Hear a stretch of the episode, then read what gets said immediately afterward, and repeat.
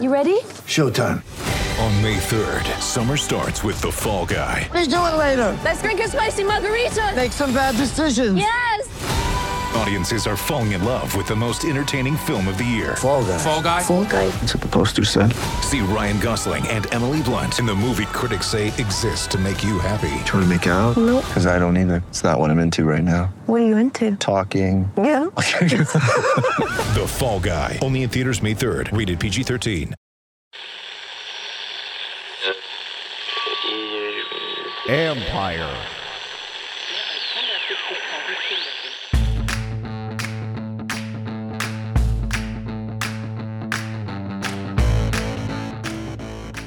Hello and welcome to my podcast. Today I'm joined by Redskins quarterback Dwayne Haskins. Also, it's a Therapy Thursday podcast mailbag edition. You know what that means.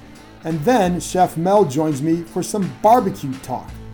But first, my conversation with Dwayne Haskins. Now, to set this up, just know that this was taped around 10 days ago and it was for a story I wrote on ESPN.com about his development.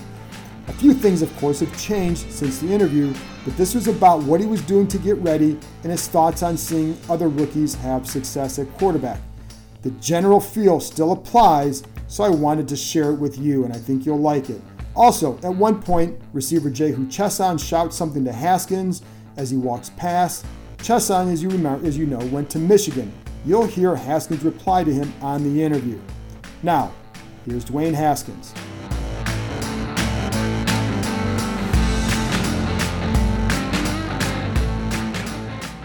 See how things go, because I know like a big part of this season is you developing, and you know, even if whether it's on your own, whether on the field, whatever. So I'm just curious, like for you, what are some of the things that what have you been doing extra to get yourself to where you want to be? Like you said, it's doing the extra work, watching extra film, doing stuff in practice, stuff in the weight room, extra stuff in the training room, getting with Hutch, and just trying to establish a routine for myself that I can do for years to come, and just trying to figure it all out. When you're out on the practice field with the scout team, and I was talking to Terry about this the other day, he's starting to watch you now, kind of like tear some more things up out there. And even like Tim was saying that they are working with you on that. It's not just scout team, that's your time to get some reps too. How has that part been going for you, and do you notice a difference in yourself out there? Scout team is tough because it's not your plays. Right. Defense already has an idea what you're going to do, so they're jumping stuff, they're trying new stuff out, and you're trying your best to be as accurate as possible because you don't know what the reads are, you're just going off of what you think will be open, and you try to make the best of it. Just whenever I get a concept where it's similar to what I do, I just try to match it up. Then, do you work on things like your footwork on that and that stuff? Is that kind of what are you trying to accomplish in those? I'm just trying to maximize the reps. I don't get a lot, and just trying to figure out how to make the plays work, just so that I can keep continuing to get better and make it realistic for myself. How many reps would you get in a practice, typical practice? Like 20, 25 plays. Is that including scout team or just regular reps? Just scout team. Okay. I don't get any reps with the actual offense. We'll throw routes and stuff like that, but that's just on air, so yeah. So before practice, are there things you do? Because I know we talked about this in August too, things that you do before practice. What are some things you're doing extra before practice, after practice to kind of help?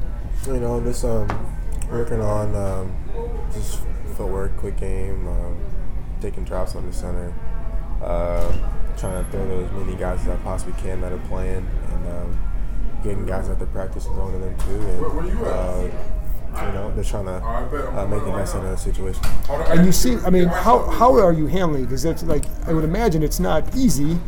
You can be patient. Everybody says, oh, be patient. But I know somebody told me, I'm 20-some years old, to be patient. It's like, well, I don't want to be patient. Yeah, it's hard. But at the end of the day, you got to think about the bigger picture and where you want to be and, hope that happens. So, yeah. How much better do you feel even from a month ago with what you know and what you've learned already? I feel pretty good. Just trying to keep getting better, and it's hard when you're not playing with the guys that you're gonna be playing with in the actual game. But just trying to find a way and not making any excuses, and I'm just trying to be as seasoned as possible as far as knowing what I'm doing, knowing my reads, knowing my flips for protections, knowing the keys and stuff like that, and mastering the game plan each week, and just trying to apply myself. I remember talking to you after the last preseason game, and you just seemed like it seemed like you were different even from after playing in 4 preseason games than you were going into with some of the stuff you knew. And I can't remember, there was like a play you could spit out like that, where it's like, and you said it just like if you were feeling more like instead of just calling the play, you were understanding the play. Yeah. How do you feel you are in that? Definitely. The more you hear it, the more comfortable you get with it, and just hearing how they talk as far as the coaches and the terminology and stuff like that, it gets easier every day because you're hearing the same stuff. And, it's different from trying to remember off of memorization instead of just remembering off of knowing the actual concept and being able to match it up with the formation and the protection and the tags and stuff like that. So definitely get better with that. How close do you feel to where you want to be? I don't know if I ever get where I want to be. But you know where you can be when you're feeling like I can be doing Haskins go out there and play. I know I can play well, and I know I can do it at a high level, but I want to keep getting better. I feel like I can be really, really good, and I want to be a great quarterback and one of those guys people talk about for years to come. And, that's not going to happen overnight, and I know that, and I've told you that multiple times. Absolutely. So, and that's because it's funny because when they drafted you, Doug Williams was like, we're going to be patient, and he has to be patient with himself. Mm-hmm. And he is, I would imagine that's really hard to be. Yeah, I mean, the difference between being patient and then not working, Right. I'm hungry. I want to play, and that's just, as a competitor, that's how you want to operate. But we want to be in the best situation to succeed, and that's just what I'm waiting for. And but if you had to go in right now, how do you feel? I feel good. I feel like I can help the team win, and I'm just ready in case anything happens, and if it does, I'll have myself ready, and just whenever the team needs me to play, I'll make sure that I'm ready for that. It's funny because it looks like this offense is well suited for what you do too, and and there seem like there's some similar concepts you use in college, but some of the mesh and some of the deep stuff too, which seems to fit your strengths. Yeah. I feel like the concepts and stuff that they do offensively, I feel like I can I've done it before, I'm familiar with it, and I like our receivers a lot, and.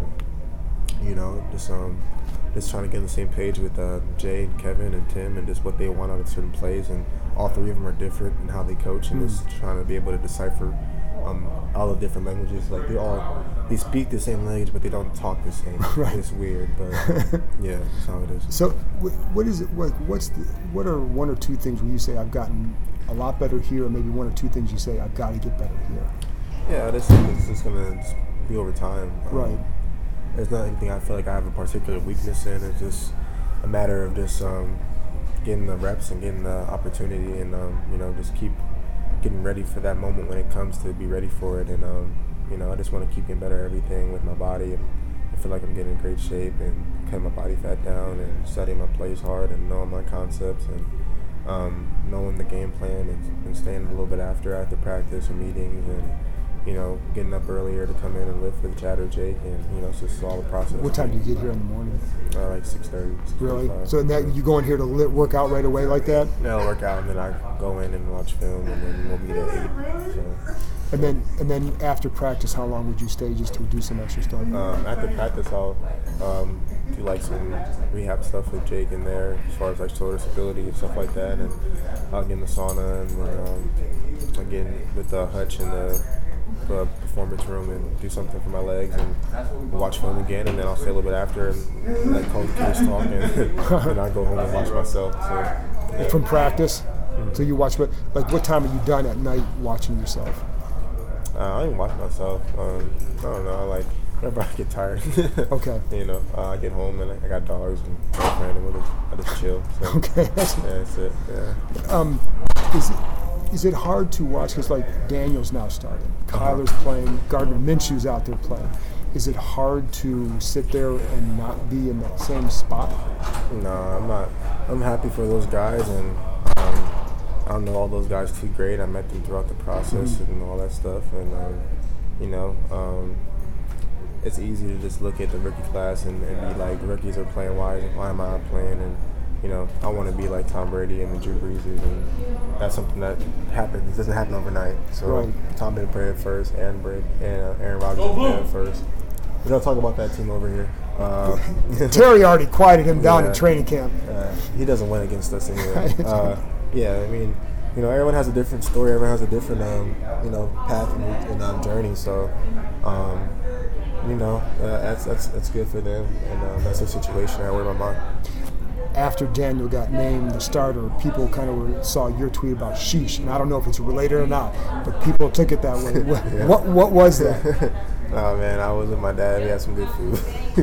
And then, of course, that came out. And, like, I like somebody's tweet saying that maybe he was just chilling, and I was just chilling. But, I saw that. And, you know, that's crazy. I grew up – I can't say it now because I'm a Redskins, but I grew up a fan of Eli. So I definitely thought he had a great career. And, you know, I'm just wish him the best of luck in his future. And, you know, hope he does well. Two more guys I want to talk. Terry McLaurin.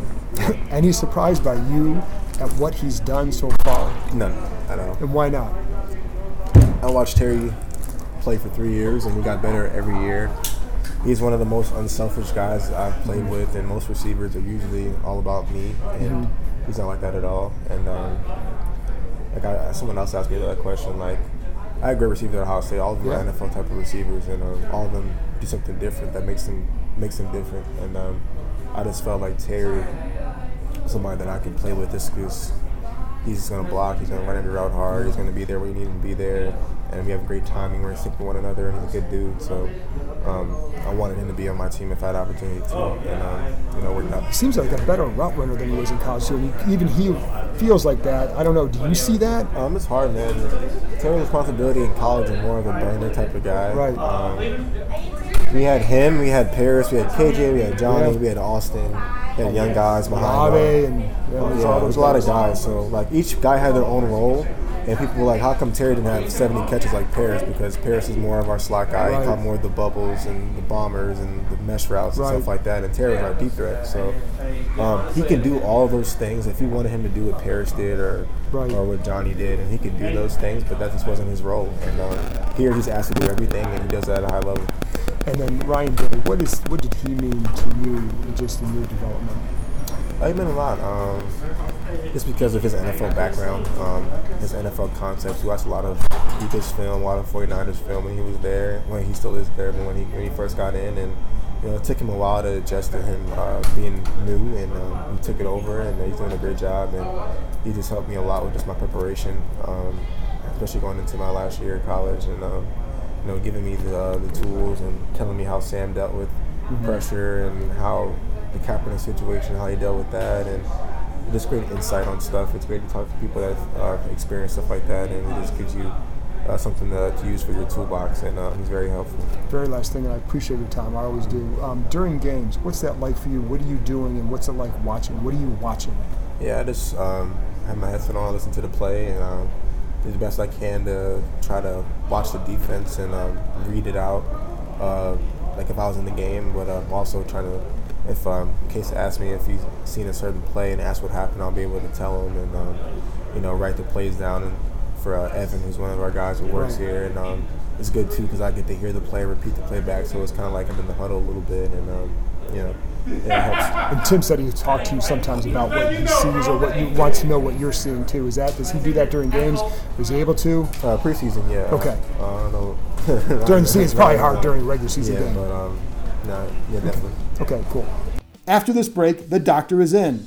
I get to your Therapy Thursday questions, including whether or not we're intimidated by Bruce Allen, and more on Dwayne Haskins' development.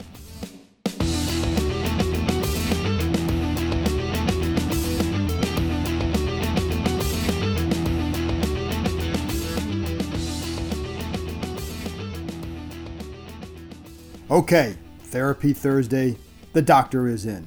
Let's get right to the questions. DJ Gonthier wants to know, simple question, what the hell is going on? Simple answer, I don't know. Okay, I'll expand on that for just a half a minute with Jay Gruden. You're going to hear every week that his job is in jeopardy, and this could be the week that he's fired. Bank on that happening every week until he is fired. Eventually, somebody's going to be right. I know owner Dan Snyder is reluctant to fire a coach in season after having done so with Norv Turner in 2000. I know that the expectation is he will eventually fire Gruden. I wonder at some point if it doesn't just become a situation where you have no choice. There is frustration in the locker room, some with the coaches, some with the organization, some, a lot, with just the losing overall. It's not healthy. If they don't get a win soon, it'll just get a lot worse. Matt M. Swiler, wants to know, why does the Redskins media throw softball questions at Bruce Allen on the rare occasion he takes questions? Does Bruce Allen intimidate you guys? Okay, so I went back and forth a little bit with Matt on Twitter with this because questions like this get a little bit frustrating to say the least. And I don't like when people speak generically about media considering there are many, many people involved in that. We're not a single entity. We don't sit there and make our decisions together. We're separate individuals and groups. So I can only speak for myself. And the last time I interviewed Allen, a legitimate sit-down interview, was at the owners' meetings in March. At that time, I asked him about if he realized how fans disliked him and asked him about the hashtag Fire Bruce Allen and asked him about the team's poor performance under him. So I'd say go ahead, sit across from a guy 2 feet away and ask those questions. And I don't know that that would seem like I was intimidated to ask those. I'm not afraid to ask the questions of him. I think there are professional ways to do so, and I think some people want us to be angry when asking them and ask them in an angry way. And that's just not how I'll ever approach my job. It's not why I think people have respect for me. It's not why people want to read me. I think they want to read me because I've done it in a professional manner, and I'm not going to become across like an angry fan. I also know fans get angry when people talk to Allen because he doesn't say the one or two things they want to hear, which is, I quit or I stink. It's not going to happen, folks. He sticks to a script as much as any person I've interviewed. He's truly a politician. I've asked for an interview with Allen almost every week since May. I have been turned down all the time. Same with owner Dan Snyder. If you have a problem with someone else's interview, I'd say you'd have to please ask them. They can answer for their line of questioning. I can only answer for mine. If you have an issue with what I've asked him, feel free to fire away. Okay, next one. Redskins, at Matt Schoen. The only question I feel that matters for the future of this franchise, is there any indication that Dan will hold Bruce Allen accountable for the state of this franchise and fire him? At this point, I have not received any indication that he will. I explored the reasons why in our podcast last week during the mailbag session, so if you want to know more about that, please tune into that one. I also don't know what will happen if the Skins finish, say, 3-13, 2-14, whatever. I would have to imagine all bets are off because who knows what it's going to feel like in December if they're playing like that. But I don't know. And I think the only person who does know is Dan Snyder. It's amazing that Allen might have a chance to hire a third coach after having failed to win with the first two. When you're in those power positions, you usually don't get more than two. So we'll see. All right, James LaCour wants to know, to the untrained eye, Haskins didn't inspire confidence. What were the positive takeaways from his performance? And of course, he's talking about the game against the New York Giants. Let's start with the fact that Haskins was put in a bad spot, entering a game down 14-0 without their best weapon on offense, Terry McLaurin, and with two starting offensive linemen missing, in addition to those already out who have been out for the season. The Redskins didn't feel Haskins was close to being ready, and this is how he entered his debut. That would be tough for anyone. That's not to make excuses, but it is to say there should be no rush to judgment about him. It might take him another year to be fully ready. That's why some teams hesitated in wanting to draft him. That's why some people here hesitated in wanting to draft him. The talent was obvious. They like Haskins. I mean, they do. And this notion that Jay Gruden doesn't like Dwayne Haskins is incorrect. Dwayne Haskins has a good personality, and people seem to like him. So I don't think it's anything about that. It's about who can help a guy win now. Anyway, as far as performance, there were times he held the ball too long, seemingly indecisive about what he should do. He forced some throws, a couple bad decisions. Those are things you can learn from. So that's why I say, let's see how you progress from here. That's the key.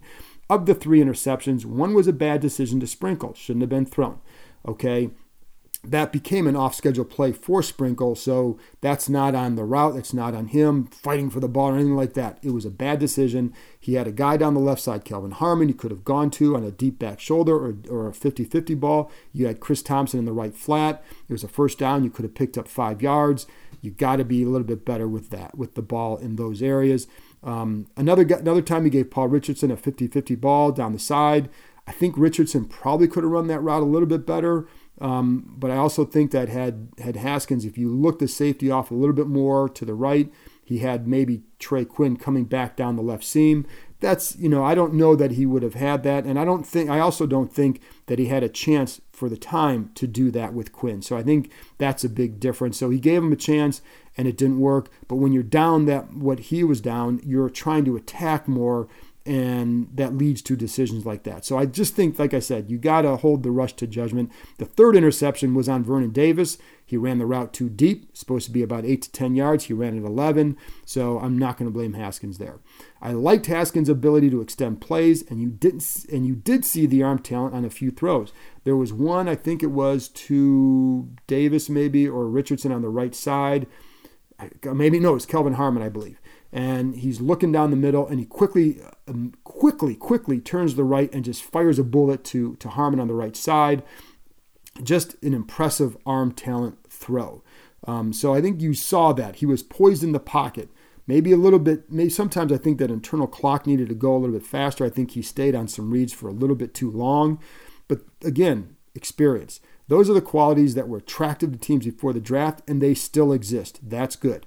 What I hear from players, or from players, coaches, players' agents, because they talk to their agents about this, is that you see some of the same stuff in practice. There are a lot of mistakes. You see the potential. That's why it's going to take time. That's part of the developmental process. Haskins is not going to provide instant gratification, and that's okay. Be patient. Let him develop. It's not the best match when he's paired with a coach and a staff who must win now. They are working to develop him. They're doing a lot of stuff with him. I think the key for him is to, somebody else asked me if they were training Haskins to be ready to start ASAP, and the answer is heck no. That's never been the desired outcome for him. The more desired outcome for him is to be good enough where they didn't have to play him this year. Let him develop. Let him learn how to read defenses, and there are a lot of ways you can do that. You can put him in front of film projectors. You can put him, time after time after time. Just see that, you can do things with virtual reality or just a film projector in a big room where you can see the defense, see how they're moving, and then, okay, now you know what they're in. Make it a faster decision, because once you get that in this West Coast offense, it unlocks everything, because then you have the answers. The answers are out there on the routes, but you have to know the defense and know how to read the defense to know where to then make your decision. And that's something that you can learn away from the field as well. You can learn that running scout team as well, because they're going to give you looks that you have to read. Okay, where should I go with the ball here? Now you're running off a chart and all that, but you can still learn how to make good decisions and at least read the defense. Whether you make whether somebody picks it off or not, make the right decision, and that's when you're starting to get things. That to me is a huge thing, because this offense. Most offenses, but this one in particular, go watch Drew Brees run the Sean Payton system. It's pretty much the same thing, but he does it with clockwork because of his ability to read defense. He's done it forever. It takes time. So just, like I said, be patient with him. The college experience mattered. I think that, again, the reading the defense is probably my number one focus in addition to the footwork and all that, but the defensive thing is big, and let him get there. TM at Resh Manuel, my guy, wants to know what presence, if any, does Alex Smith have at Redskins Park? Is he allowed to sit in the QB room, go over film, etc., etc.? What does he do any of that outside of Redskins Park? Alex is out there and will sit on meetings. I don't know how often, to be honest. I haven't seen him around there lately. We saw him earlier in the year. To my knowledge, he does not do anything outside of Redskins Park with Haskins. I think Smith would be a lot more helpful if he were still playing. That's when a guy can get a chance to see his work as a starting, when Haskins could see him as a starting quarterback, how he prepares, how he takes notes in meetings, how he does things during the week, before the game, etc. Smith was a terrific mentor in San Francisco with Colin Kaepernick and in Kansas City with Patrick Mahomes. He's in a far different spot now. It would be very helpful for him to be here playing with Haskins, someone who knows the offense well and who also knows how to play a long time at a pretty good level. Right now, Smith is like another coach, and there are a lot of guys who have knowledge that can help Haskins. Yeah, I do agree, though, with your sentiment that there are a lot of things outside of Redskins Park that Haskins is going to have to do on his own to get better, because that's how you get better. Any good quarterback does that. It's not always responsible on the coaching staff to get him there. If you're at your own job, you have a job that you have to do from 9 to 5 or whatever it is. Your improvement comes after that, and that comes from the internal stuff that comes from stuff inside you and stuff you do extra on your own. I always tell my kids, in a sport and whatever activity you're in, it's what you do away from the field on your own that makes the difference, and that'll be true with Haskins as well. So the coaching staff does what it can, but it has other things to do. So I agree with your sentiment, but that to my knowledge, nothing is going on there outside of there. But anyway, Kevin at Imperishable wants to know about Kevin O'Connell. If O'Connell were to take over as the OC, interim head coach, could you explain why so many people are so high on him? Does it what happened with McVay impact how the Skins will handle O'Connell? And the easy answer to that one is it might. I don't know. I think it probably would, but it depends on how the rest of the season goes. Let's not go overboard here. McVay, was the OC for a couple years. You started to see what he could do in that role. We don't really know yet with O'Connell. It's only 4 games into it, so it's a little bit different. But, if they're 3-13, do you really promote a guy from your own staff, or do you go outside? So we'll see there. But I've talked a lot about him and discussed the interim stuff on the previous podcast, so I don't want to go over all that. If you want to hear that, it's on Monday's podcast. But as far as what people like, he's a very smart offensive mind. I had one player compare him to Sean McVay with how he sees things and puts it together. I also think he explains it pretty well, and my guess is in front of the group, he's pretty good. I think he gets guys energized about the game plan, and they usually are pretty good. I found him to be smart, and I also see him as someone who knows how to be in charge. This is a little thing, but during practices open to the media, there's a portion in which cameramen are allowed to shoot. There are some clear rules about when they can shoot and some ambiguous times. You can't shoot anything with formations in it, for example, and certainly no full team stuff. It's not always clear when they're working on formations versus doing a warm-up drill.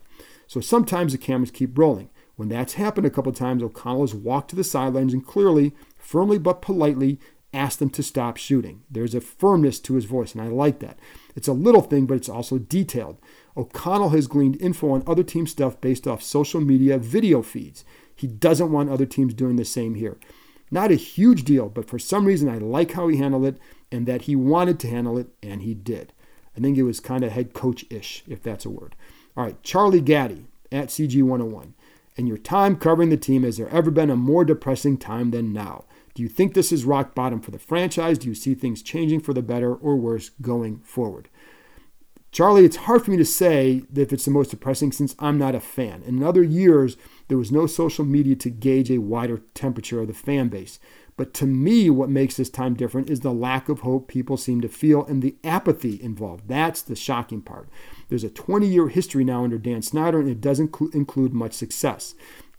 You are your record. In other bad seasons, especially during the 90s and even in the early 2000s, they weren't far removed from success, and they were early in Snyder's tenure. It had been such a good organization that you figured a turnaround was coming soon. What's shocking to me is that last year they weren't close to selling out the home opener, and then this year for a Monday night game at home, the second game of the year, they weren't close to selling out that either. And there were a lot of opposing fans. The TV ratings in town are down. I've heard a lot who express apathy.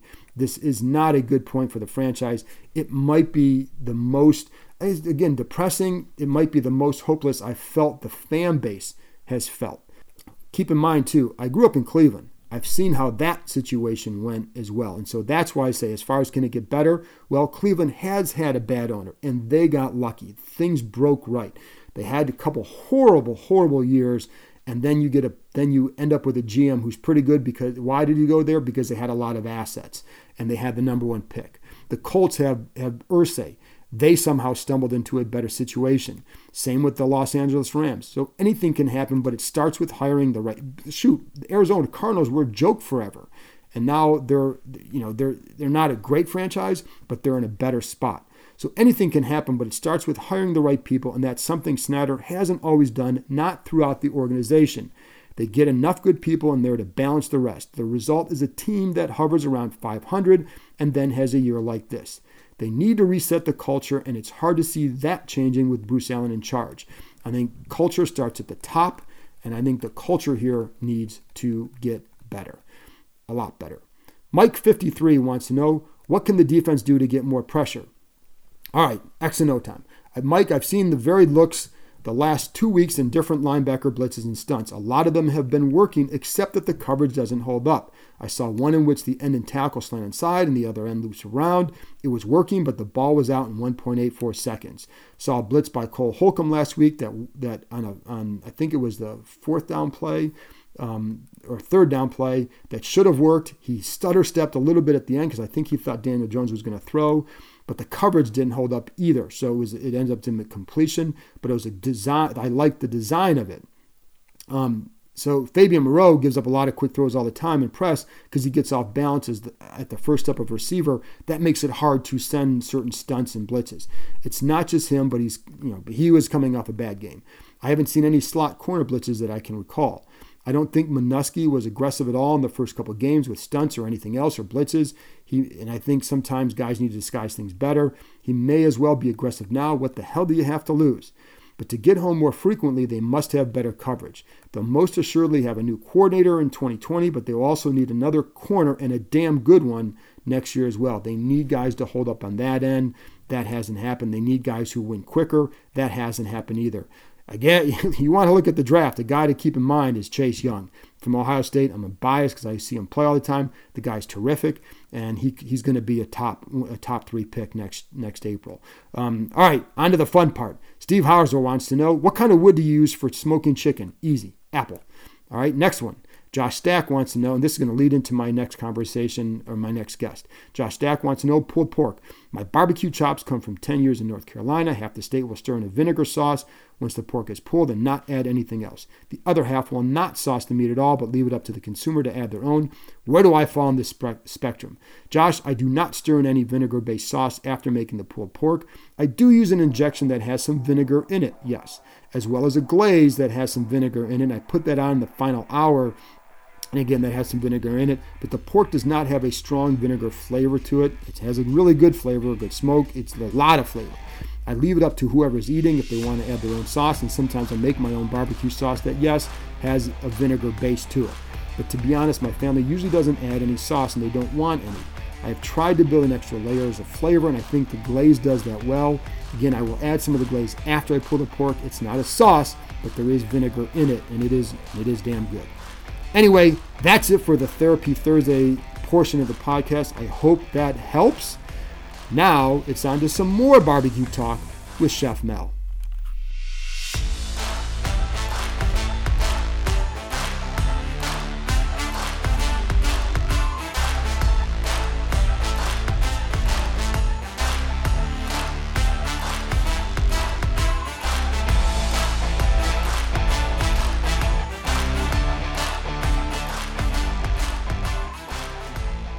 All right, I'm back for another week with Chef Mel.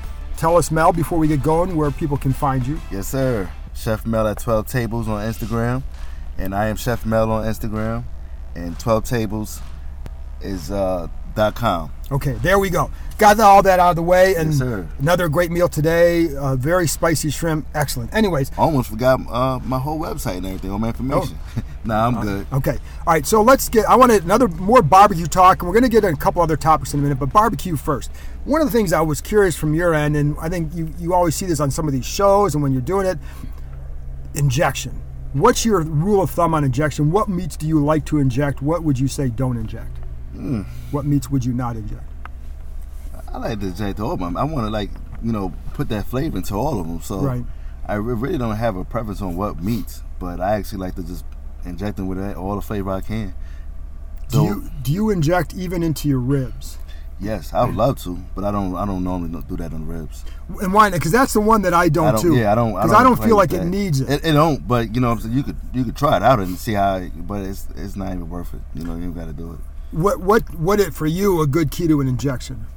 What do you like? Do you have a go-to injection? I know it's going to depend on the meat. But like I said, like you just. You want to get a good injection that has the flavor that you want to go prefer the preferred meat that you're using. That's something that I go by. If I'm doing I want a spicy something like that spice. I use a little bit of Cajun injection. Different things I put in there just to spice it up. What about you? It depends on what I'm cooking too, and then I try to do a theme with it too. Mm. And if you want some sort of, like, if I'm doing, you know, depending on the ham, there might be like, sometimes you put a syrup glaze on it and then maybe inject something that has a little bit of that flavor inside there. Mm. With the pork, it's going to be something apple-based, apple cider I like vinegar. Apple. I like that in my wood, the apple. Oh, I like the apple wood. Yeah, the apple wood, man, that pecan too. Both apple and pecan I'll mix together as well. Yeah. And, I'll sometimes cherry with that. Oh, yeah, you want that cherry in there too. Yeah. The different flavors. Absolutely. So that's so you would do anything, like, and that's what I've always, because, like, it's funny because, like, a couple of years ago I'd see stuff where they're like, there was this, like, you're not supposed to inject in pork and all that. And I was like, I'm watching these barbecue pitmaster shows, and they're injecting pork. It's like, well, if they're doing it, I'm doing it. I mean, like, I inject the pork with, like, a garlic and herb, like a type of, flavor in there. Mm-hmm. That's what I mean. That's right. My preference. I put it there because that garlic would be so good in that pork. Yeah. And then the herbs in there, just, whoo. The herbs. I'll do that. I'll do more of the herbs with, like, a turkey or chicken. Mm. Do you brine usually? Not all the time. Does it depend on, because, like, for me, it depends, if it's like a bird, I'm using... it's all up. See, the thing about when you get into the barbecuing, it's levels to it. It's levels of where you want to take this meat and how it's like just smoking. It's like levels where you want to really get to it. Like, it's a science to it. You want to make sure that you get everything right to get that perfect, meat, brine, everything that you want on there for that flavor to come out. And people don't really, like, recognize that. People just go in and eat, but they don't really understand the process of how these barbecue guys really take the time out. It's like a farmer. You go on a farm, you see all the vegetables and all that stuff. You see all of the, everything out there. But you never see the time of how much they put that work in to get all that stuff together for you. It's amazing. If I did the pulled pork last week, it's 10 hours smoking, but then there's also prep time that goes into it, and you have to get it. You like that beer can. You like that. You smoked beer can. Yeah, chicken. You like that. Yeah, I do. It's because it keeps it moist. But you haven't. You know what? You haven't even sent me over no beer can chicken anything like that. Well, I did a couple years ago when I brought it here. Oh. The problem is there's never any left. That's the problem. That's a good thing. You got to put some to the side for me. But even like that with, like, and I don't always brine when I'm doing the beer can chicken because, like, to be honest, it typically doesn't need it because the moisture from the can keeps it so moist. If I do, sometimes I'll do a quick brine with it, but I don't have to because the natural. Now, how long do you like to brine? Your meat depends. It depends. Like, some of those quick brines can be 4 or 5 hours. It depends on the size of the chicken. Mm-hmm. Are you doing a whole chicken? You doing just chicken breast? Whatever. So with the whole chicken, I like to do it overnight if possible. Yeah. But at least it's got to be at least 4 to 6 hours, and then to overnight. But I definitely like to recommend anybody to do the chicken. Definitely the chicken. It's gonna come out amazing. It almost always does. And any bird I'm gonna brine, and the other stuff is just. But what about? I want to talk about vegetables. What's your vegetables grilled to me are awesome. Oh, man, they're amazing, man. Definitely the peppers and onions and zucchini and squash. Asparagus, definitely a go-to. Now, when you went to asparagus, you still want that crisp, but you still want that flavor in it, too. So you drizzle a little olive oil on the salt and pepper. You add your lemon to it. It's your preference on how you want that asparagus to taste as well, too. But it's really a simple salt and pepper thing with the vegetables, and they come out amazing off the grill. Oh yeah. Man! How long do you typically grill them to get You just want to get about 5 minutes, until you start seeing them curl up a little bit. You want to just take them off because you don't want to overcook your vegetables. Keep in mind it contains water. Right. So all the vegetables, which is good, but you want to take them off so they can actually rest for a little. I like to rest all my food. Everything that I cook, I always like to just set to the side for a minute so it can actually get the flavors to come in and say hello. There you go. So that's really good. I love vegetables on there, and I'll be honest, one of my favorites are tomatoes on there because you get them because they pop. They pop when you with a little cherry little cherry tomatoes, and you put them on there for 5-10 minutes, and they pop when you bite into them, and it's like it gives it like a little pow of flavor. That's what I like among the other things. And everything else there. One of my favorites is grilled chicken tacos, where you grill everything, the avocado, the onions, the tomatoes, the peppers, everything is grilled. That sounds really good. It is really good, but that's one of my favorites, and it's a good middle-of-the-week go-to meal. One more thing here. They got New England Patriots coming up this weekend. You're thinking clam chowder. What else you thinking? Oh man, I'm talking lobster, man. You want to do? You know, I'm gonna do like some lobster as well. I do have some lobster tacos. Lobster tacos would be like one of my go-tos. I love that. You know, with some cilantro, you know, little pico and everything on there. It's delicious. And the corn. You gotta have the corn. You know, you gotta have. Do you grill the corn and shave it off in there? Yeah, you got to. You got to. That'd be amazing with it. It tastes really good. And you know, prepare like what taco you know what shell would you use? I use corn. Yeah. I don't do too much flour, but I like the corn on there. It's really played well with the lobster. But yeah, you know they got New England coming up. So and you do some good clam chowder too. You don't gotta do too much with it. Just you know make a good sauce with it. And that's that white wine. There you go. I'm getting hungry every time we talk about this. So man, let's go eat. All right, Mel. Thanks a lot. All right, thank you. That's it for this week. Thanks to Dwayne Haskins and Chef Mel for joining me. And thank you, as always, for your questions, as well as for listening. Hang in there.